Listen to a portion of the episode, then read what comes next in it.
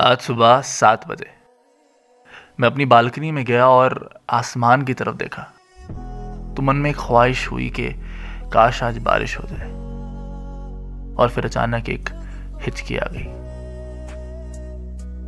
गिनती के ठीक दस मिनट बाद तेज बरसात होने लगी। और फिर क्या था? मैंने फ़ोन में तुम्हारी तस्वीर देखी, आसमान की तरफ़ देखा और एक ख्वाहिश मांगी कि काश तुम भी आ जाओ। फिर एक हिचकी आ गई।